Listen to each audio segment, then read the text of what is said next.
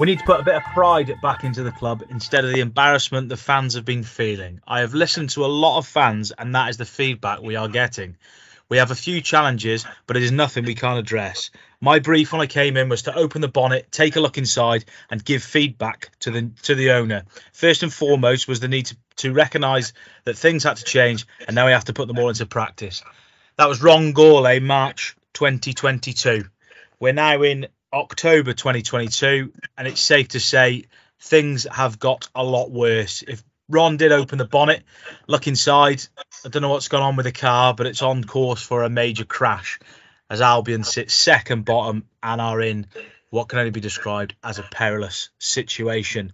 Welcome to the Baggies broadcast brought to you by the Kettle and Toaster Man. Um, as always, I'm alongside Lewis Cox, fresh from our trip to London, um, which to say the least was absolutely abysmal. How are things with you, Coxie? Hello, Johnny. Yes. Uh, well, here we are Monday night as we speak. We don't have a manager in place yet, although we believe it's ever closer. Um, enjoying your car an- analogy, taking it on from Ron's uh, back in February. Was it February? Yeah, February. February, yeah, um, February, March. Yeah, yeah. The, the car's. I was going to say the car's stalling. I don't know. I think it's it's definitely nearing service and MOT. I'd say it's almost in the centre verge of a motorway, to be honest, and flipping it over it. Um, I thought you were going to say it's ready for the scrap heap, mate. Well, could could well be, could well be. Some might put it. Some might put it that way. Some might say that, yeah. But um, but yeah, today's Baggies broadcast going to do things a little bit differently. Um, I don't think anyone really wants to chew over ha- just how depressing and just dull it was at Millwall. Um, so gonna we usually talk about five five things we learned or five alternative things we learned, um, but we're not going to talk about that today. We're going to do a bit of a just a roundup of, of of the situation at the moment. We've got a lot of questions from you Baggies fans, so we're going to spend a bit more a bit more time on that today. Um, TJ Smithy's brought us another quiz. He's back off his honeymoon. Um, I was awful at this quiz, so that'll give you a bit of a laugh in these in these tough times. Um, but before that, I'm just going to put three. We've got just just three questions here that I'm just going to put to Cox and we're going to talk about. Um, and Albion are second bottom at the moment. Um, they're in the relegation zone. But my question to you is, and I'm going to answer it as well. Can you envisage this team getting relegated? Because for a lot of fans now, it's starting to hit home. And I know we're only in October, but it's starting to become a potential reality for some fans. Yeah, well, um, my simple one-worded answer is yes, because I know you like to push me for a yes or no. But you can never say never. Like I couldn't turn around and say no because the second bottom midway through October without a manager. Um, obviously, a lot, so much is on new manager who at this moment in time we believe is going to be Carlos Corberán, and that sounds close. It's a hell of a job, a mammoth job. Got a lot to come in and sort out. Um, no, I don't, I don't look at the squad on a pitch and on paper and think that's a squad that's getting relegated from the championship. But I'm going by what I've seen this season, and I think that's all I can go by. And it needs ins- inspiration, leadership, guidance badly. Um, so the new man has to come in and, and offer it really. Otherwise, what what are we? I, I don't know exactly. Probably six, seven, eight games for the World Cup, are we? Um, gosh, heaven forbid we get to that point and you know Albion is still in the bottom three because the Warriors are only going to crank up, aren't they? And Albion are in a situation where they need an instant response from the new man. Yeah, no, they are. You know, I, I can see this side getting relegated from what I've seen. I don't think they will. I, I am confident a new man will turn it around. Um, but yeah, like you said, you can't. No one can say never. You know, when Leeds went down to the third tier, no one. Yeah, I know. Wolves went others down. Yeah, several others yeah. have gone. You know, big clubs over the, you know, Coventry. You like to Coventry. You know, a lot of Portsmouth clubs that have been in the been in the top flight. Um, so clubs think, down the road. Yeah, yeah, yeah, and I think that um, Albion fans are well within their right to be worried at the moment. Well within their right to be. Yeah, I was a little less, you know, two or three weeks ago maybe maybe just prior to Bruce's sacking or around then, I was less less concerned, I think. But as the kind of games and certainly weeks go by, you just and yes, Reading away was was decent and saw some positives there, but just get a bit more concerned as as they go by by things you're seeing on the pitch, or maybe what you're not seeing on the pitch.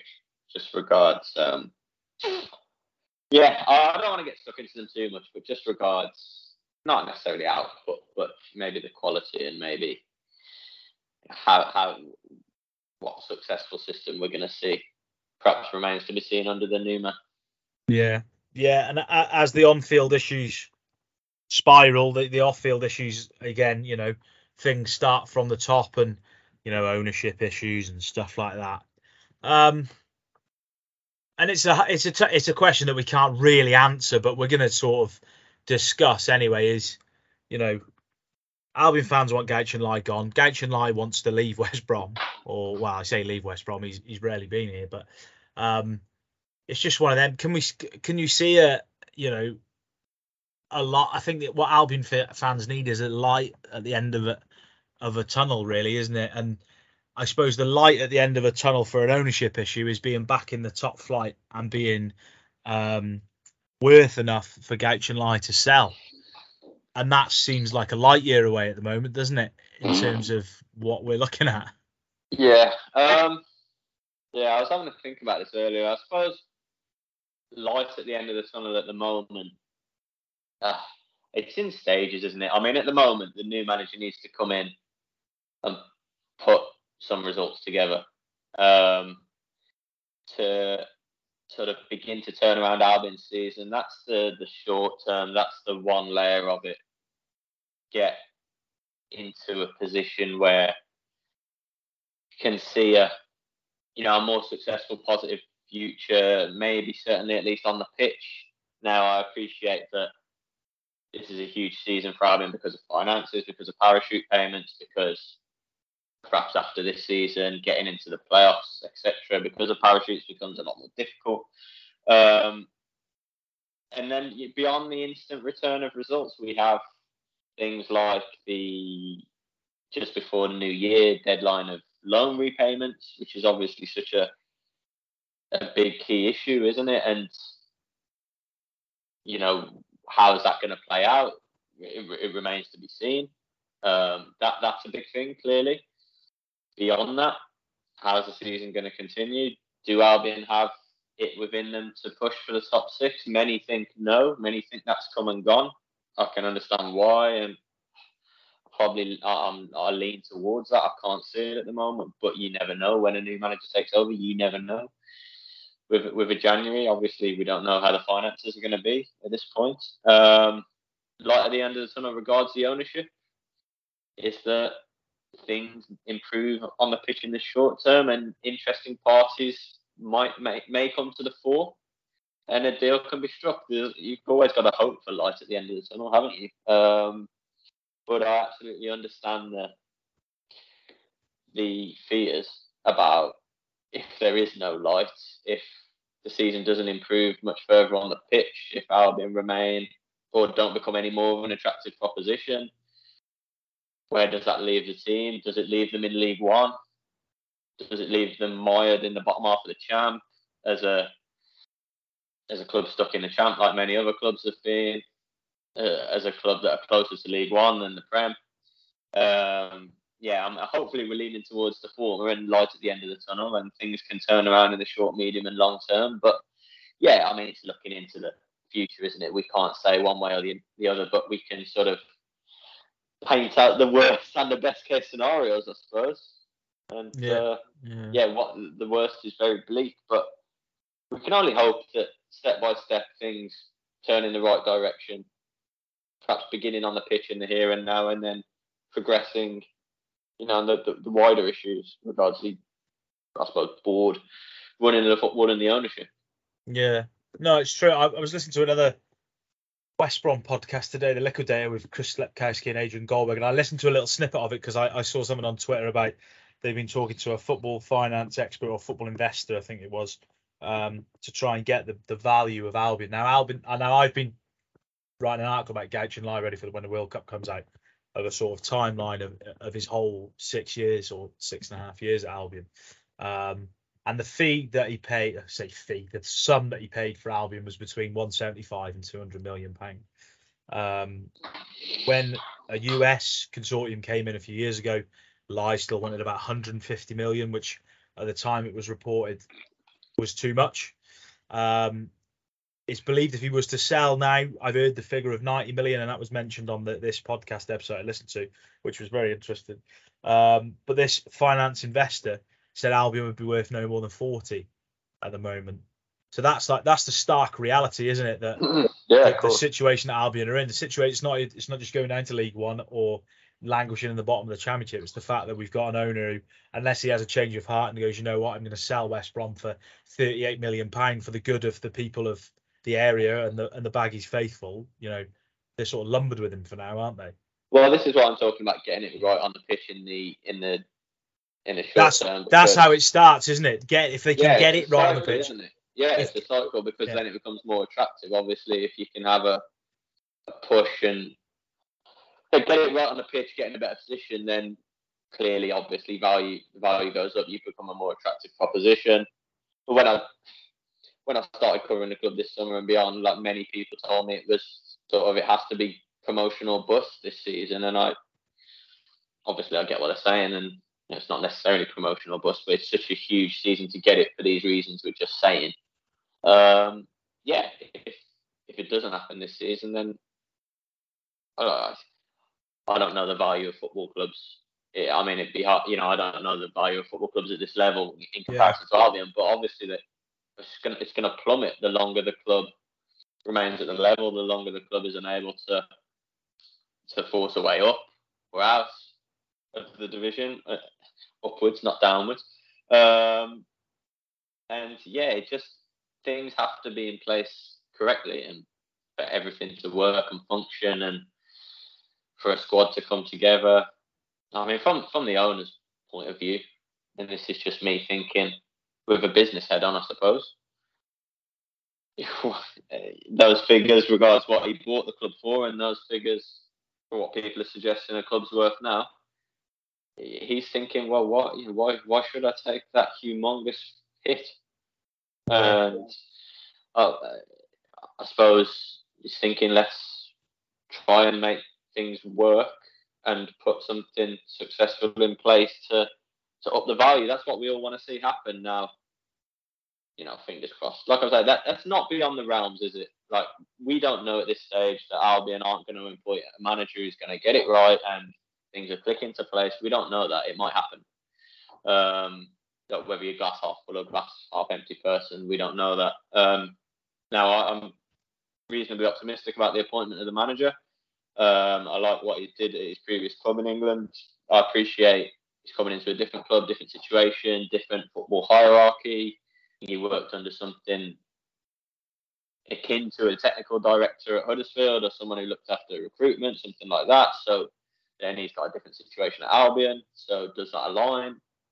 Possibly not at the moment, but Albion look, uh, you know, we're told by the chief executive that's something Albion want to do. Um, so, and I suppose it's just, it just all comes down to it's so important that at this this appointment, this moment for the rest of this season, things just have to have to get better. They yeah. just have to, don't they? They they have to for a brighter future, really. Otherwise, we don't know what we're going to be doing, sitting here talking about in three or four months' time. Because if, like we said, if you know, led to believe strongly, and, and it looks like it's going to be Carlos Corberán, if he can turn it around on the pitch in the next few months, that's the only way I can see Albion's future looking a bit brighter. Because yeah, if well, it doesn't, and they get this, and we've said this for how however many managerial appointments, uh, we've said it's the it's, it's the most important managerial appointment Albion for for decades. You know, I remember writing that after Valérien Ismaël was sacked, but this is like ten times bigger because if they get if this doesn't work and Albion go to League One, I don't want to think about what could happen to to to our club, to my club, to our club. But that we've got to we've got to hope it works because if it works, then it impro- it will start to improve everything. There's a yeah, better chance of the structure behind the the, the, yeah. the, scenes getting better, which can lead to a new owner, which hopefully can lead to a return to the Albion that we knew. Yeah, um, the bottom line is obviously to go down is is a total disaster. Um, yeah, I appreciate not going up makes it doubly, you know, how many times harder next time. But it will have been, you know, say, say Corberán comes in and does well, does a good turnaround. The club, I don't know, break into the top half, but just miss out on the playoffs, or get into the playoffs but don't go up. You know, the manager's had a good time, uh, well, reasonably positive time. Then get to summer to build on that. You know, hopefully, the footballing board changes in terms of structure, technical director, and yeah, it's not it's not brilliant because I don't think you know, do we expect finances if that happens to be outstanding next summer? Probably not. But Carlos Corberán, obviously with the help of people he had at Huddersfield, um, led an unfashionable Huddersfield who finished 20th to, to third in the playoff final, didn't he? Now, again, different situations entirely, different structures entirely, but got to back his track record, I suppose. Um, and yeah, so, you know, clearly, I don't think. I'm trying to. What I'm trying to say is, not finishing in the top six isn't a total disaster. It's certainly, clearly, obviously not the disaster it is finishing in the bottom three. Um, but at least, like you touched on there, it gives a, yeah. a bit of manoeuvre to build for the for the next push at it. But yeah. I appreciate it. You know, it's not going to get any easier next season, but at least hopefully there's a structure in place. Yeah, and we'll look at. I want to dedicate an episode soon to the financial ramifications of the next couple of years and just looking at that. So we've got some some ideas and different point of view. But just on on personnel, can you see? Can I've asked you if you can see Albion going down? Can you equally see these players dragging Albion out of it? Are, are the players there good enough? You know, I've I've kept saying myself, you know, the quality's there, the quality's there, the quality's there, which in one part of my brain I still believe it is, but they're in this position now with well over a quarter of the season gone. You know, have Albion got enough quality to get out of this this bottom bottom three? You know, this relegation um, zone or whatever it is. I'm just I'm just uh, I'm just having a look at actually what the points difference is at the moment to the top six, and it yeah. is twelve. Yeah, um, and if, and, which and surprises and, me actually because I thought it, I haven't dared look. I thought yeah. it'd be a bit more. Yeah, but a fan has pointed out in our questions, is everyone getting a bit carried away because we're not that far, even that far off the play? Yeah, I get that, but from what we've seen so far, have we seen enough from Albion they no, can pull themselves no, no, clear of this? We haven't. No, but it, it is still a fair thing to say. Yeah, and it is a long season. Tight. Um, it's still tight, and yes, 16 games in isn't early, but it's also yeah, not yet halfway, not yet had a manager come in who could perhaps inspire a bounce, etc. Um, also fair to say, a couple of oh, certain, I was going to say a couple of key players to come back from injury. Ed, Ed was very good in my opinion early in the season. He's a huge, huge, huge loss. And obviously, I was going to mention Dike, who, you know, I, I haven't seen play yet for obvious reasons. Um, and well, most Albion fans have hardly seen him, have they? So we don't know. We, we don't know what happens when he comes in, whether he sort of transforms the front line, whether hopefully, ideally, all being well, he fits what the new manager wants. Um, he can work as a focal point with wingers either side of him. Just obviously takes it off Thomas Asante and Grant as well, which is important. That they can be factors. They can be factors, can't they? And the fact that it's still within. I mean, we mentioned 12 points there. Now that's obviously taking not not taking into account other sides between and the top six. That's a, a handful, five results. It's it's not out of the question. It isn't. But your question is, have we seen enough so far this season for Albion? You know, are Albion going to can they get into the playoffs? Well, the answer is no because by and large they've been extremely poor. So it has to change drastically, doesn't it? It has to change drastically performance levels and uh, the ability to get wins, points, certainly wins when they're not playing well. Because what have they been this season? Wins, uh, Hull and Reading. Um, that's it. And they haven't won a game when they haven't played well, have they? They haven't scraped a win. Um, when they've been poor, they've struggled to draw things like that. I wrote yesterday that you know if the if the record continues as it has been for the first 16 games, then but Albion are going to struggle desperately to stay up, aren't they? So we need to see some spark from the players, certainly from the new management, and ideally from both. Yeah, we certainly do indeed. There's our three sort of questions and fallout from just the current situation. Um, just time for an advert. Um, if you fancy an air fryer this Christmas, I, I'm fancying buying one of these. But as we keep saying, Christmas is coming up, and the and Toaster Man has got a real good deal on air fryers at the moment. For 25 quid, you get yourself a signature low-fat air fryer, easy and quick to clean, more food and less mess, and that's what everyone wants. Safer than your traditional fryers, and it's so simple to use. Um, you can enjoy more fried food with fewer sins thanks to this healthy fryer. So head to the Kettle and Toaster Man.co.uk or head to their store on Thorns Road in Brierley Hill if you want to pick yourself up one of them top quality air fryers. Right, we've we're, we're banging straight into questions almost today. We've only done about 15 20 minutes so far, but we've had a lot of questions um, and there's a lot going on on and off the pitch. So we're going to um, we're going to answer them. First one is from John Adams, MND Warrior John. Now John's one of my favourite West Brom fans. He's put his hand up to take over from Bruce. He's put his hand up to start up front. Um, and now he's asking, has Boris put his hat in the ring for the job? Well, John, I don't. Re- I wouldn't really want to see Boris at the Hawthorns, but if you could grind out a couple of wins, I think we take him at the moment. To be honest, mate, I think it's not a bad. It's not a bad shout. Just wait. Just waiting for Boris Johnson to join the Sky Bet odds. Um, you wouldn't rule it out. Would this you? Some of the names we've, some of the names we've seen in. He's going to be uh, fifty uh, to one alongside Roberto Di Matteo. Um, uh, this is from uh, from the last Blairite. Um, fans often talk about the need for a coherent strategy, plan slash vision for a football club. It's a convenient phrase, but what does it actually mean beyond just listening listing certain ta- tactics that might form part of a strategy? I don't even think it's that. I don't know what your actual real name is, but it's just the last Blairite. Um, I don't.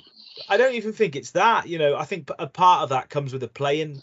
You know, as I've always said, hate style, but that's the the buzzword now, isn't it? but a vision of where you want your academy to go, well, how you want players to be produced for the first team, a vision of how you want to increase attendances, a vision of where we see Albion in five years' time, a vision of looking, you know, two, three years in advance, who you're going to sign. It's just, it's not strategic plan vision. It's just a plan more than anything. And that's West Brom haven't got a plan it's pretty obvious there is no plan, and there hasn't been a plan for quite some time. I don't know what you think, Lewis, but you can you can dress up with strategic vision, strategy, whatever. It is just a plan. It's yeah, just knowing well, what you're going to do, not not living, not say living hand to mouth, but not living season to season. Yeah, you know, Albion have been doing, Albion have been living six months to six months for the last. Yeah, exactly that. God knows yeah. I imagine the plan in the summer was that Steve Bruce at the current moment in time would probably have Albion in the playoffs, or at least in touching distance outside of it. Um, Dike was banging in goals, etc., etc. Obviously, um, these things don't always come off. Now, do, do you take stock? If you're the club's decision makers now, do you take stock and think, hold on, what about um, where we want to be in five years? Well, I, like you say, I'm I'm not convinced they can. I think at the moment they're thinking about who's out there who's going to be able to get us anywhere near the top of the table. Um, just so Albion aren't in the position that we spoke about five or ten minutes ago. Um, the, the plan has to be that the club are fighting tooth and nail, giving everything to get to get towards the top end of the division to be fighting for promotion. So things aren't looking more despairing this time next year, you know, next summer, uh, and another season in League One where finances get hit more. In a long-term strategic plan, I mean, does, does it come with to a point? It comes with a manager, doesn't it? And and a manager's, I say, style of play, philosophy. That that's for the first team, but obviously you're right. It has to go down to the lower levels, to the academy, to I don't know, club's principles, a club's style. I think of Albion in the late noughties and then the turn of the 2010s. Obviously, Dan Ashworth. There was a there was a vision there, wasn't there? And uh, the managers they employed, the recruitment from overseas was bang on nine times out of ten, wasn't it?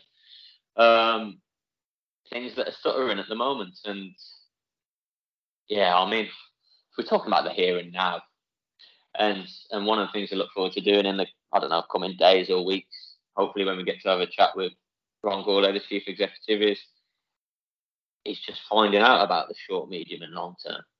You know, we all know what the short term is. I just mentioned it, but what's the what are the medium and long term steps for the next you know, for 12 months down the line, for two years, five years. Um, obviously, everyone wants it to be in the top flight, don't they? And not in the second tier, but it's realistic, what's achievable. Yeah. I suppose I can't answer those. I'm, I'm waiting to be able to ask them. No, but that, that that's a good question, and, and, and cheers for getting in touch. I'm going to merge these two together. Um, do you think the club has bigger issues than just the lack of a manager, the recruitment, players who are not good enough at this level, the whole backroom structure looks in a mess, and it seems to be affecting the performance? And I'm going to couple that with any update on the restructuring front, such as the search for a director of football slash technical director. Uh, mentioned in the summer they were looking when they employed Strudwick as head of medical. No updates since, and the silence is deafening. Um, the first question: Do you think the club has bigger issues than a manager, lack of manager, which hopefully in the next 24 hours will be resolved? But I think the managerial situation is like the little tip you see above the water on an iceberg, and the rest of it is the big bit underneath. Yeah, I agree with that. I do. I do, however, think this might be branded as naive that the right, you know, a, a, a good, a very good manager can still perform while things are not right beneath. Yeah. Do you yeah. see what I mean? I, I, it won't last forever, but in the short term it can be. But obviously the, the question. And what the club needs to do, and that, on that, that, that that's a good point. That if Corberán comes in and we hit the ground running, right? Say Corberán comes in and we go and win seven out of ten, and we're like, right, bang, we can well, let's try and get in the playoffs the club just can't sit around and go, oh, we're, back to normal now. We're, we're, no, looking good. We're looking good. They've got to realise that these things, and I'm sure Ron Gourlay is trying to turn the wheel yeah. and change yeah. things, but it doesn't look that from the outside. And we haven't heard correspondence from him, which is another thing we're going to come on to. Correspondence from the club that we need fans need to see this because all fans see at the moment is West Brom in the bottom two an owner who's taken out a loan of five million pound. He's taken out another one which has come from the bank, which is against his two percent or, or some sort of small percentage of the club. You know, and then the investigation into the historic loan as well. That's what the that's what the fans see. But the fans need to.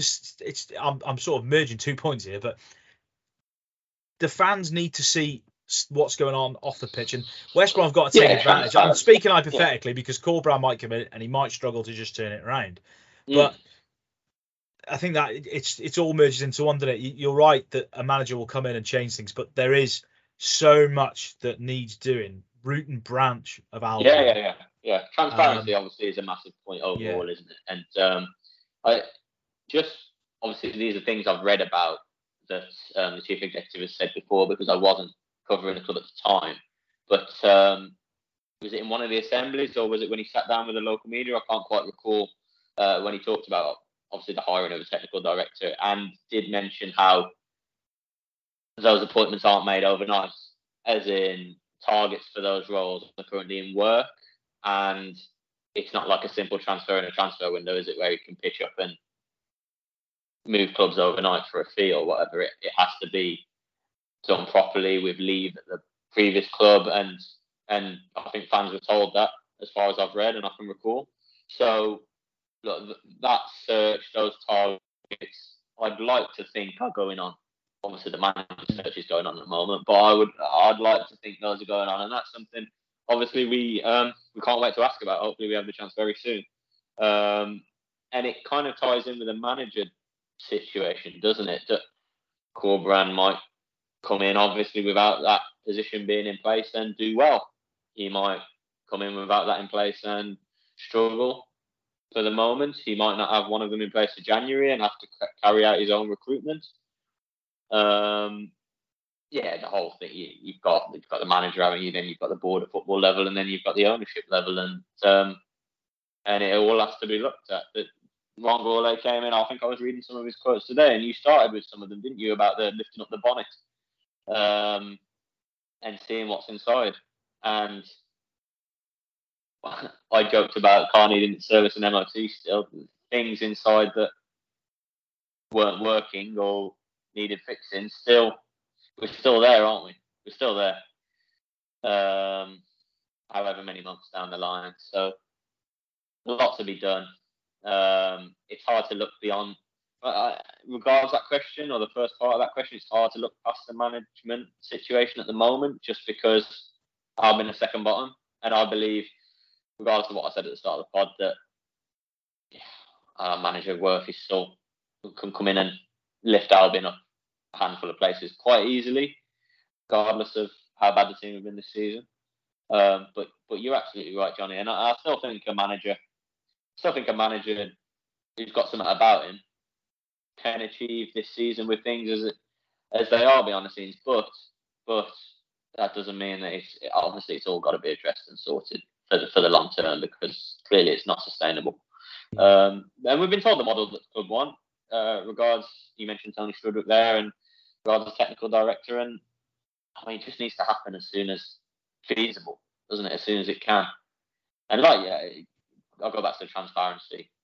Obviously, just eh, just you know, just updates, just where we are at with these things. Fans, that's what fans want to hear, isn't it? And I don't know when when the next assembly is due to be.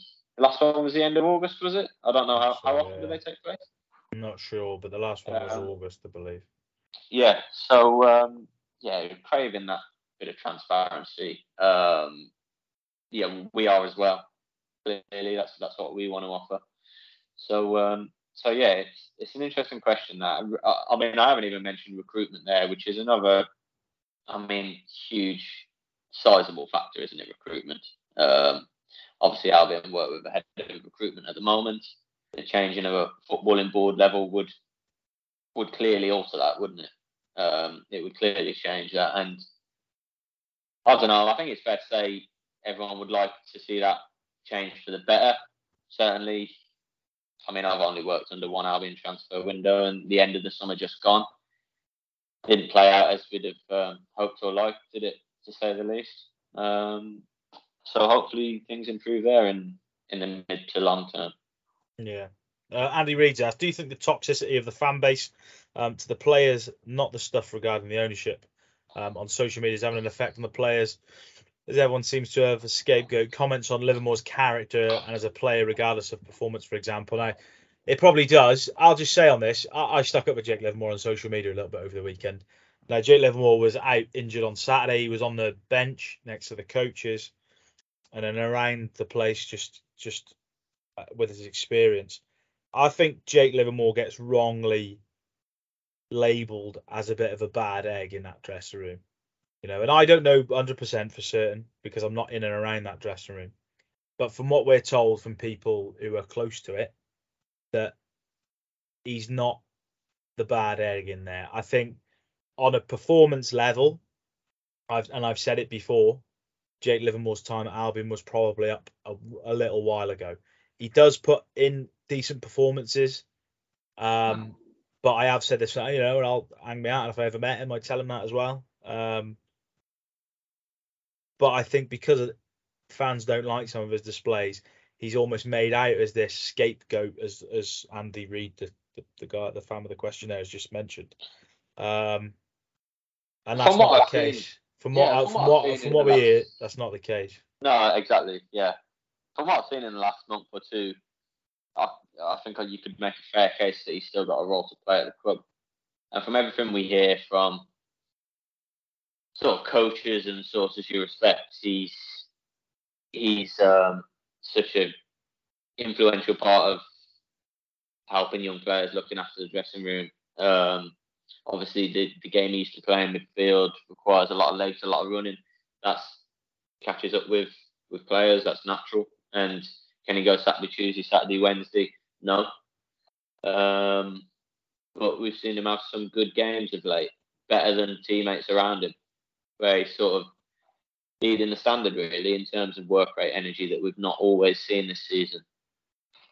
But obviously, club captain, big earner, we know this, and like you've alluded to, to and touched on there, Johnny, players' cycles at clubs come to an end, and it feels that's the case for. Yeah, I mean, I, I don't disagree when you say Livermore there, even though I think he's done well of late, but other players in the squad as well. That's clear. Um, so yeah, I I don't know if if we're I can't off the top of my head remember contract situation with Livermore. Is he up next summer? Up I think summer. I've Yeah, written it late. Yeah. Um. And I'll, and I'll caveat this by saying again, I think he's done well of late. But if you know we're talking in February, March time about players who are out of contracts, it, it sort of points towards an amicable parting of the ways. Um, you know, refresh for all parties. And it's interesting. I don't know what you think, Johnny. Just the the, the scapegoat thing. I think well, fan, fans are rightly furious and concerned and worried and annoyed at the moment, aren't they? So I understand and don't really have any issues with them turning and venting their frustration at, at people, uh, as long as it's not unjust. Yeah. Um, I, Yeah. You know, I, I, I think I think everyone put in a shift at Millwall. I just don't think Albion played particularly well. I don't think it was for the lack of trying. You know, other games where you could question the shifts this season, possibly. yeah. Um, That's right. but yeah, I don't know. Yeah, no, that's right. Um, we'll just move on from that quickly. Um, it took Carlos Corberan 12 months to turn Huddersfield around. His first season, he finished 20th. Will West Brom fans give him the time he needs? I, for one, will, but staying up is a minimum requirement with a mini preseason coming and a transfer window in January. Um, it's a good question, um, and you could probably look at parallels to Valérien Ismaël's time at Albion, not the situation he's coming into, but you know, Val did well, tailed off. Albion fans didn't like the style of play, and he left. It would have been, uh, uh, in hindsight, it's a wonderful thing. And at the time, myself and, and when Joe was in your seat, Lewis, were saying that it probably was time for Val to go. It just, it wasn't, it just wasn't working. It just, it didn't look like it could turn. But Joe always said that he thought Val was onto something, and it would have been interesting if he was given time. He was never going to get the time, and I don't really think he deserved it because he was quite stubborn in his ways and didn't really tweak his side that he could have done. But I think patience is needed even more in this appointment than it probably has been for Yeah. a long, long time at Albion. You know, Yeah, I, I I understand what you're saying there. Yeah, absolutely, and it goes back to what we were saying a little bit ago about um, the scale of the appointment and how big it is compared to ones in previous years and biggest one for for so long.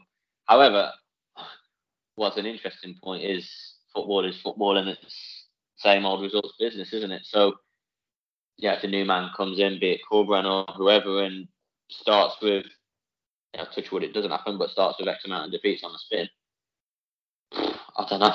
Albion may- perhaps dependent on what contract the new man gets. Albion probably have to roll the dice again, don't they? I mean, I, I'm thinking hypothetically here, if it, if it goes desperately bad, which I'm not saying at Albion, but does happen at clubs, doesn't it, when changes are made?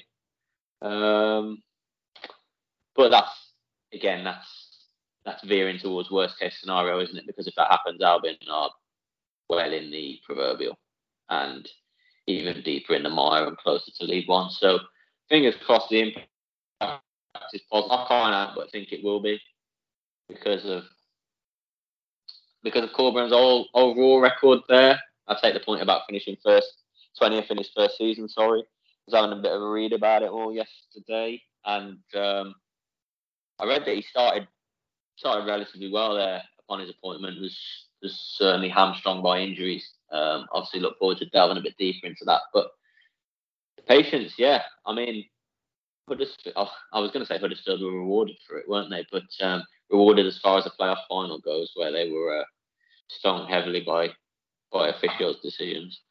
Um, sorry, I don't know if you can hear the fireworks going off behind me there. Um, yeah, and then obviously it was a controversial decision by the manager to leave for Greece, uh, to, to leave the club. But um, no, everything we hear about him is positive. I'm, and this is talking hypothetically, uh, assuming that there are no late hitches and the appointment is made.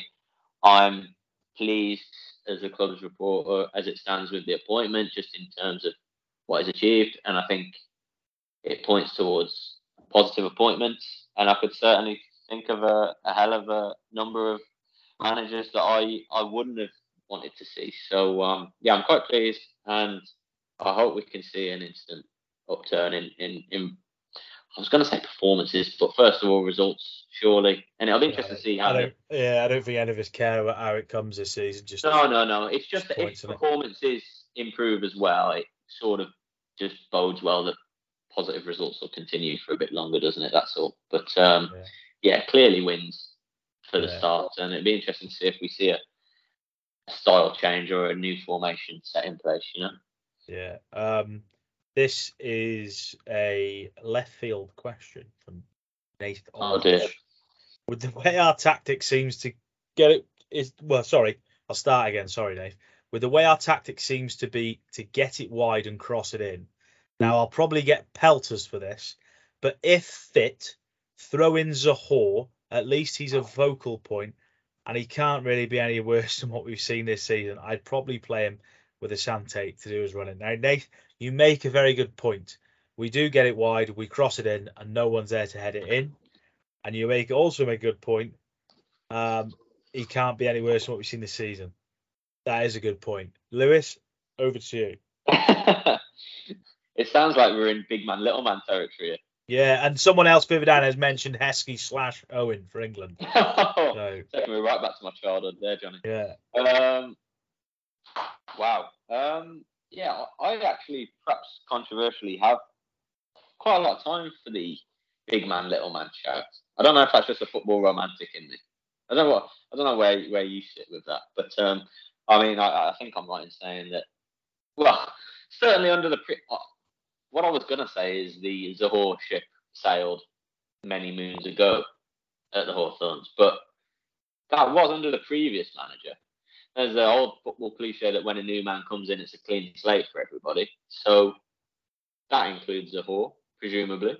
Um, the new manager may be a fan, may see positive attributes in him. That will be fascinating because he's a frozen out squad member that almost everyone's totally written off. You know, do, do does he get a second, third, whatever chance it is at Albion? To be fair, if Carlos Corberan gets a goal score out of Kenneth Zohore, he should win. Well, yeah, no, I'll take I'll take that point, Johnny. I'll take that You point. what I mean? Yeah. Someone No, got a goal scoring tune out of him at Cardiff. Cardiff Yeah. he came from, wasn't it? Um, but yeah, no, this is not me defending Zohore, uh, and it's just an interesting point about players starting with a fresh slate.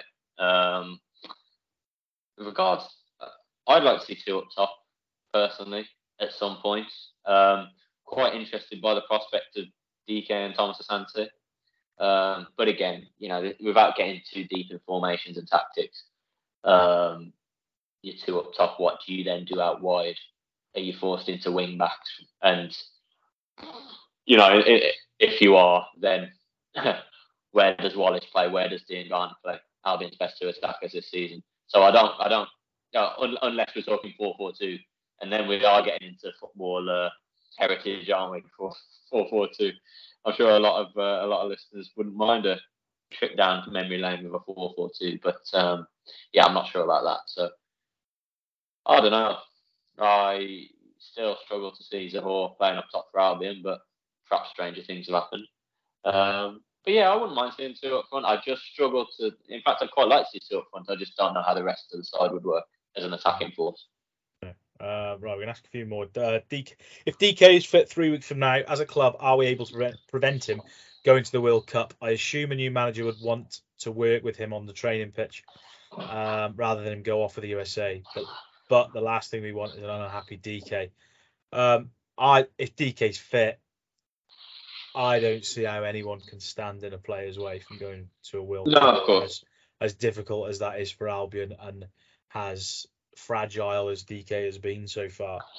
Yeah, I have a smidge of um, uh, a bit of sort of information on this, just regards to having a, a friend across the pond who is obviously a big follower of uh, the US men's national team. Uh, speaking to him a little few days ago about this actually, and um, I mean, I mean, word was that I think to quote them was that there's a I don't know if he said one percent or 0.1 percent chance of Dike being in the America squad for the World Cup, and that is sort of obviously with the injury, which is obviously hugely unfortunate. How far in the pecking order is is fallen. Um, I don't. I'm not a massive follower of football over there, but I know they've got forward options and quite a few.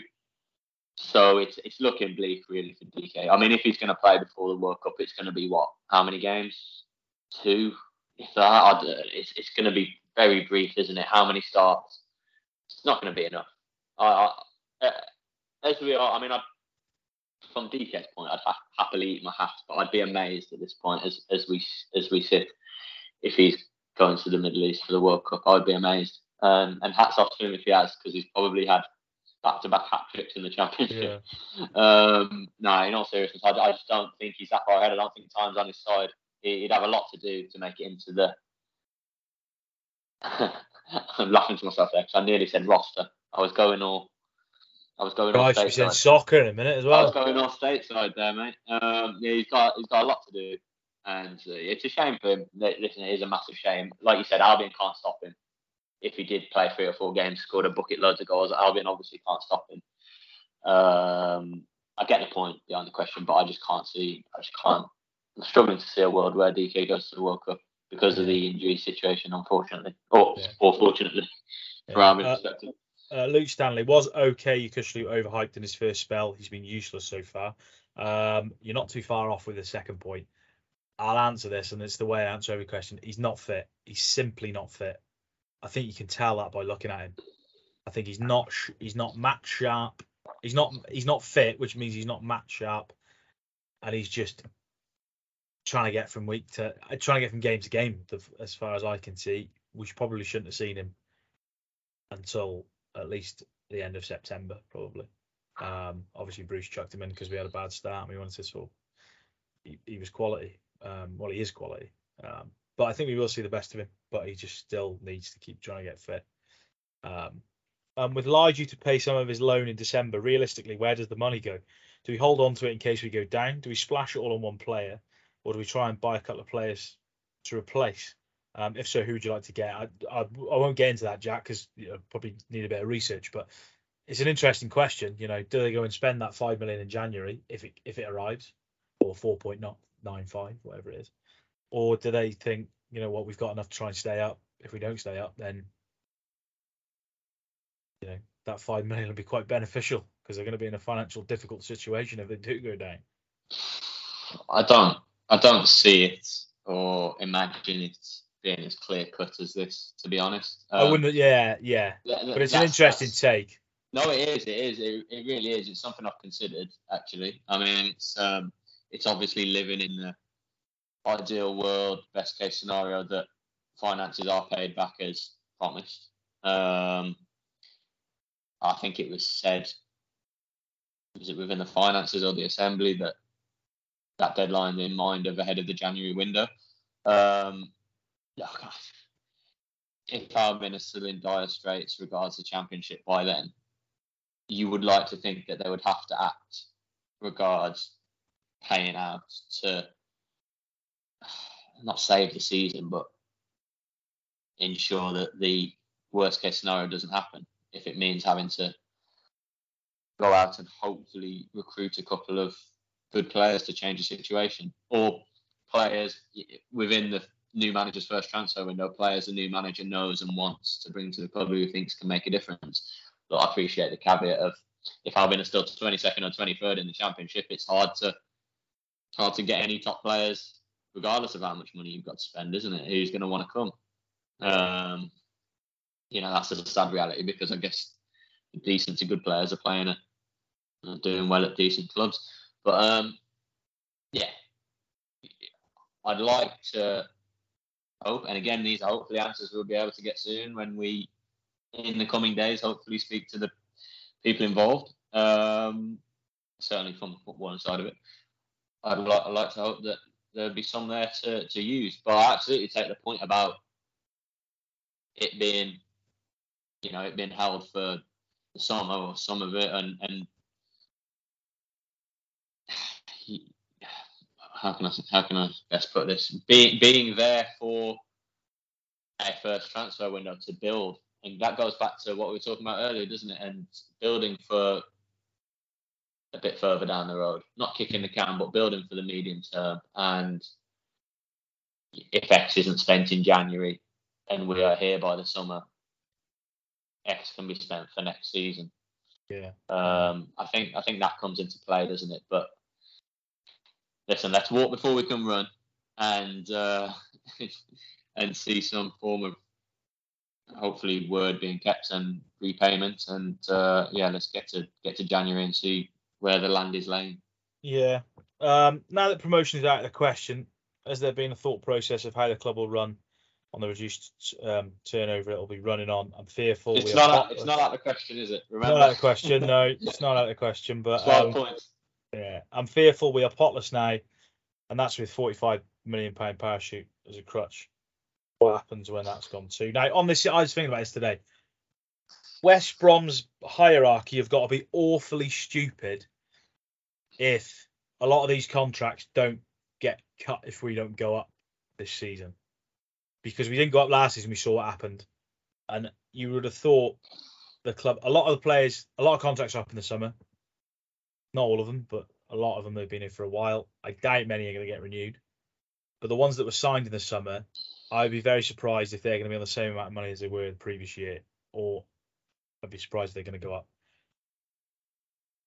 Then surely there's going to be contingency plans put in place for the situations like this. Um, people might laugh at me for saying that because the club's been run so badly. In terms of potless right now, what I don't think West Brom are going to go into a perilous financial situation because we all thought Guochuan Lai had no money in January. And he spent seven million pound on Daryl Dike. So he's obviously got some there. All right, he's taking these loans out for other businesses. Um, but it, there, there is there is something there. So I don't think we're going to end up in a badly perilous financial situation. I might be naive to say that. Um, but I, I mean, on, on, on Johnny, on that con, no, on, on the contract situation as you mentioned there, um, that it, it, all files under what we were talking about a bit ago, doesn't it? And the um, strategic planning. Yeah. Yeah, and now I appreciate obviously a manager has to have the final say on whether a player gets a new deal or is let go or has an increase or, or whatever clauses. Um, now, obviously, that's something the new man will, will will look at, but I would imagine that the chief executive at the moment, who is the person obviously calling the football shots, making the football decisions, um, is abreast of the, obviously the contract situation and who from the senior players in the first team squad, like you said, who have been here for a while, who are, as it stands, almost certainly not going to be here next season. Now, that obviously goes somewhere to balancing things. Um, players that come in next summer, you're talking about a different profile and caliber of players, almost certainly, unless Albion go up, of course. Um, and the finances will situation will change there, won't it, with regards to who is being spent X amount of uh, a week on, and and hopefully that gets pointed further in the right direction by the new manager, by you know, we're, we're, hoping by next summer that the restructure of the board and the footballing side of it has changed, that there's someone in, technical director, to make these calls. And then a vision comes about, doesn't it? Yeah. Talk about planning and strategy, and then these are the men that have to set that plan and set that vision in motion, and and how successful it will be will determine on how clever and good at their jobs they are, I suppose. Yeah, I'm just going to pick up two or three, um, two or three final ones. Richard Downing, some we have talked about already, but going to talk a little bit more about it. Have the club given any reasons for their lack of communication and transparency to the supporters during this disaster of a season? There is no one from the board speaking to supporters, which is shocking. Now, as we've said before, the board isn't really a board. Um, but I agree. I totally agree. Um, Ron Gourlay's been at these assemblies yeah, granted. Um, but only a select few are there. You know, it's not the whole of the the fan base, and I think there should have been more communication um, post transfer window debacle, um, and I think there should have been more. Uh, you know, this is a pie in the sky. I think there should be more more transparency from from Lai from for more communication from Lai to say this is why we haven't put money in, this is why money's tight, what his aims are, I'd have a lot more respect for Guochuan Lai if he came out now and said, "Look, we're actively trying to sell West Brom, but we need to make West Brom a an asset to sell. So we're going to do this and do that, or just come out and be true, almost like truthful." And I think at, at the moment it seems like, certainly from what I can remember of Albion, there's never been a time, and, and, and people in the club probably disagree with this, but that there's been such a lack of communication almost just on that, Johnny. for a while, and that's what it is. When supporters are left in the dark, you'll get Mm-hmm. people speculating, and we read a lot of things online. You know, a lot of them we're not going to repeat on here because a lot of it's just crap. But I can understand where it's fueled from, because when things happen, like all the things we've listed off the field, and when things are as bad as they are on it, that's what fans are going to do. just on on that, you made a point about um, from the ownership side of it. It's a sad reality, isn't it? And probably in our lifetime growing up, um, where football is now with uh, ownership from overseas, perhaps ownership that don't reside in this country or overseas, sort of out of sight, out of mind. Um, now I can't speak for football, certainly prior to the 90s, or the early part of the 90s, but um, comes from the ownership. I mean, do you get it anywhere? Do you get it at many places? Now you do get it at some clubs, but yeah, Albion aren't alone, are they? Unfortunately, in They're not alone, in, in, in, but it would certainly help.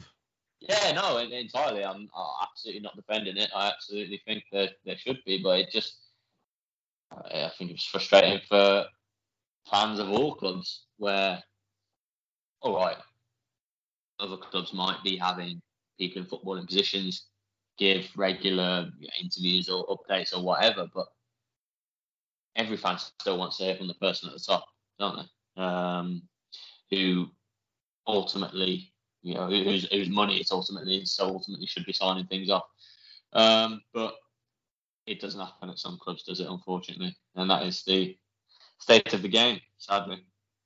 Yeah, yeah, it's um, it's not great. One final one. Uh, Well, but on, on, on just on that, I mean, you, you you said sorry, Johnny, um, that you agree about there should have been more updates or transparency or, or whatever. Um, I mean, just to say, from our point of view and other other locals, obviously, just that we we've asked the you know we've we've we obviously hoped to have the updates and like the requests of we- we're waiting for them. You know, we hope to be able to have them soon. We hope to have had them earlier, but um, Basically, every time so- supporters, every time supporters ask about a burning topic, all the locals ask the questions. But yeah, of course. from the from the lack of responses, you can see why the you know you know what the situation. The responses haven't come because they haven't been given to a lot of these things. You know, that's the fans aren't stupid. They can see that, can't they? And it's just a case of the more the more correspondence and the more transparency, the better almost. And it's And it's and not because it doesn't because it doesn't lead it does yeah like you said it doesn't lead to fans conspire coming up with conspiracy theories and coming up with different things about you know saying this is why that's happening and that's happening and that's happening. And and like we were talking about last week about this stuff about a company being set up in Jersey for some of the stuff we've read online is going to be absolute rubbish probably but it's been fueled because of a lack of you know of correspondence of transparency on the situation and it, it and it's getting it's becoming worse because of the position that Albion are in. yeah, it's not always. It, it, perhaps it's not always beneficial for the club from a footballing perspective to to put the decision makers up to speak because if we'd have gone uh, for the interviews at a certain time a month or so ago, obviously there would have been a load of Bruce questions, wouldn't there, about the manager's future and all of this. And I'm just saying, I mean, I'm not saying it with my head on, but from the club's perspective, it wouldn't be the easiest time for them to do that. And now, obviously, that doesn't wash with fans, but I'm just saying that's that's how it is. Um, as as it is, the chief executive will speak to the media when a new manager is appointed imminently. We hope, and um, and yeah, we look forward to that. You know, it's a, chance to catch up, and and we hope moving forward that there are um, opportunities for more greater opportunities. Uh, I mean, I, I can only speak as, as I was told when Yeah, obviously I haven't been covering the club long, and uh, I know the local media sat down with an interview with Ron. Um, was it in the summer? Some sometime Yeah. before I, I started, and ho- hopefully that'll be able to continue. I I think it will. I think it will. I hope it will. I think it will. And know, touch wood. I look forward to it. Yeah, well, he certainly said when he took over, of, he was going to I've Yeah. consistent dialogue with the media, and he Yeah, and the club sat down deaf. once and the, the club aren't deaf or daft or you know the, these people obviously know that all the fans are demanding more transparency so yeah i, don't- I don't see why they like, it's easy for me to say this now we haven't seen it for weeks or months but i think with a new manager in place and hopefully an upturn in things on the field it might become a bit smoother regards that yeah, you'd certainly like to to think so. Cheers for your questions, guys. Um, for, sorry for the ones we couldn't um, couldn't answer, but do get back in touch next week. Right, time for a quiz. It was a bit of a stab in the dark this week with TJ Smithy's quiz. It was difficult. Um, didn't do great. Here's how I got on.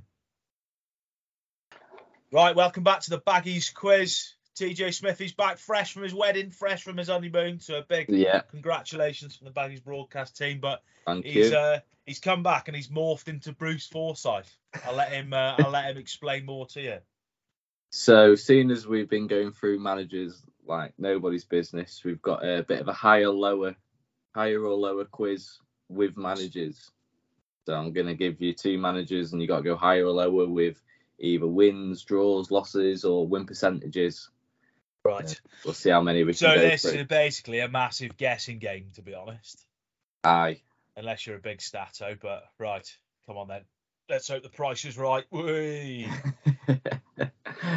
so, I your first manager is Darren Moore, Darren Moore, Darren Moore. and he is going to go up against which one am I doing? Uh, Slaven Bilic.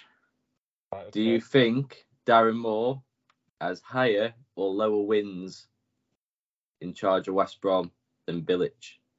more? Uh, Bilic has got more, so more, more but lower win percentage. Yes. So Darren Moore had 23 wins and Bilic had 26. Ooh, that's tight.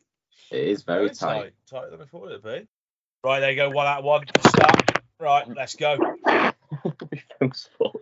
Phone's Oh, falling off. iPads are turning off. He's having Yeah. a shocker today. Shocker. Right. So, Slaven Bilic. And your next one is Tony Mowbray. Right. Does Bilic have a higher win percentage than Tony Mowbray? Uh, Mowbray's got higher.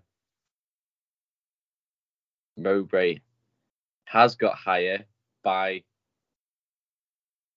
0.71. Oh, what an answer. I thought it'd be tight. So yeah. Bilic has a 40% win record in charge, and Mowbray has a 40.71. Getting good. I'm that- good at this. That's a very tight I'm one. good at is. guessing, aren't I? Nah, these are these are these are uh, educated guesses. Educated right, two out of two. Come on, bring it on. Right, so out of Tony Mowbray and Tony Pulis, who has more games in charge?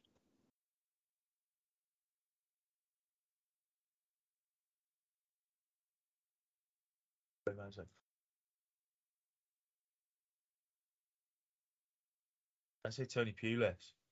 You say Tony Pulis. So Yeah. Tony Mowbray had 140 games in charge, and Yeah. Tony Pulis had 121 games in charge. Oh no! no! Oh, It, it's Quite weird, isn't it? Because it's Championship and Ah, Premier League, yeah. isn't it? So I when never you, thought about that. Because had, yeah, yeah. Oh, never mind. so in charge of West Brom does Tony Pulis have more draws than Gary Megson? Yes. He has more draws than Gary Megson. Yeah. So Tony Pulis has 36 draws in charge of West Brom, level with his wins. and Gary Megson has 50 in charge. Yeah. Well, Gary Megson used to used to win every game one 0 so imagine. right. Right, what's that? We've got three out of four. I'll take that. I'll take that. Three out of four. So let's go on to your next one. So Gary Megson, does he have a higher or lower win percentage than? Oh wait, I've lost where I'm up to here. Uh, stats. Di Matteo. Gary Megson. Yeah, Yeah, higher. Yeah, higher.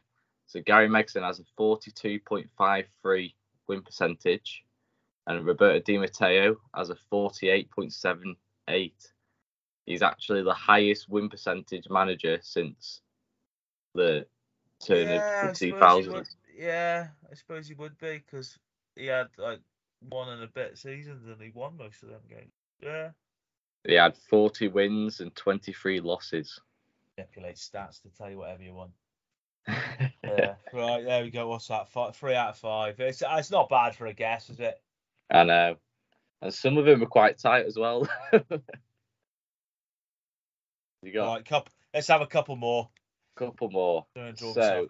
Roberto Di Matteo, does he have more or less wins than? Uh, where am I looking? Where am I looking? Oh, where am I looking here? More or less wins than Tony Mowbray. Going back, Who's so? Who was it? Sorry, Roberto Di Matteo. Di Matteo does he have more wins than Tony Mowbray? Less. Less. So he has 40 wins and Tony Mowbray has 57. Yeah, less. So Tony, he's got more. Right, last one. Let's finish on that. Last Come on, one. Come on. So, does uh, trying to look here? Oh, it's quite hard trying to pick one now. uh, so, Tony Mowbray, does he have more or less losses than Brian Robson?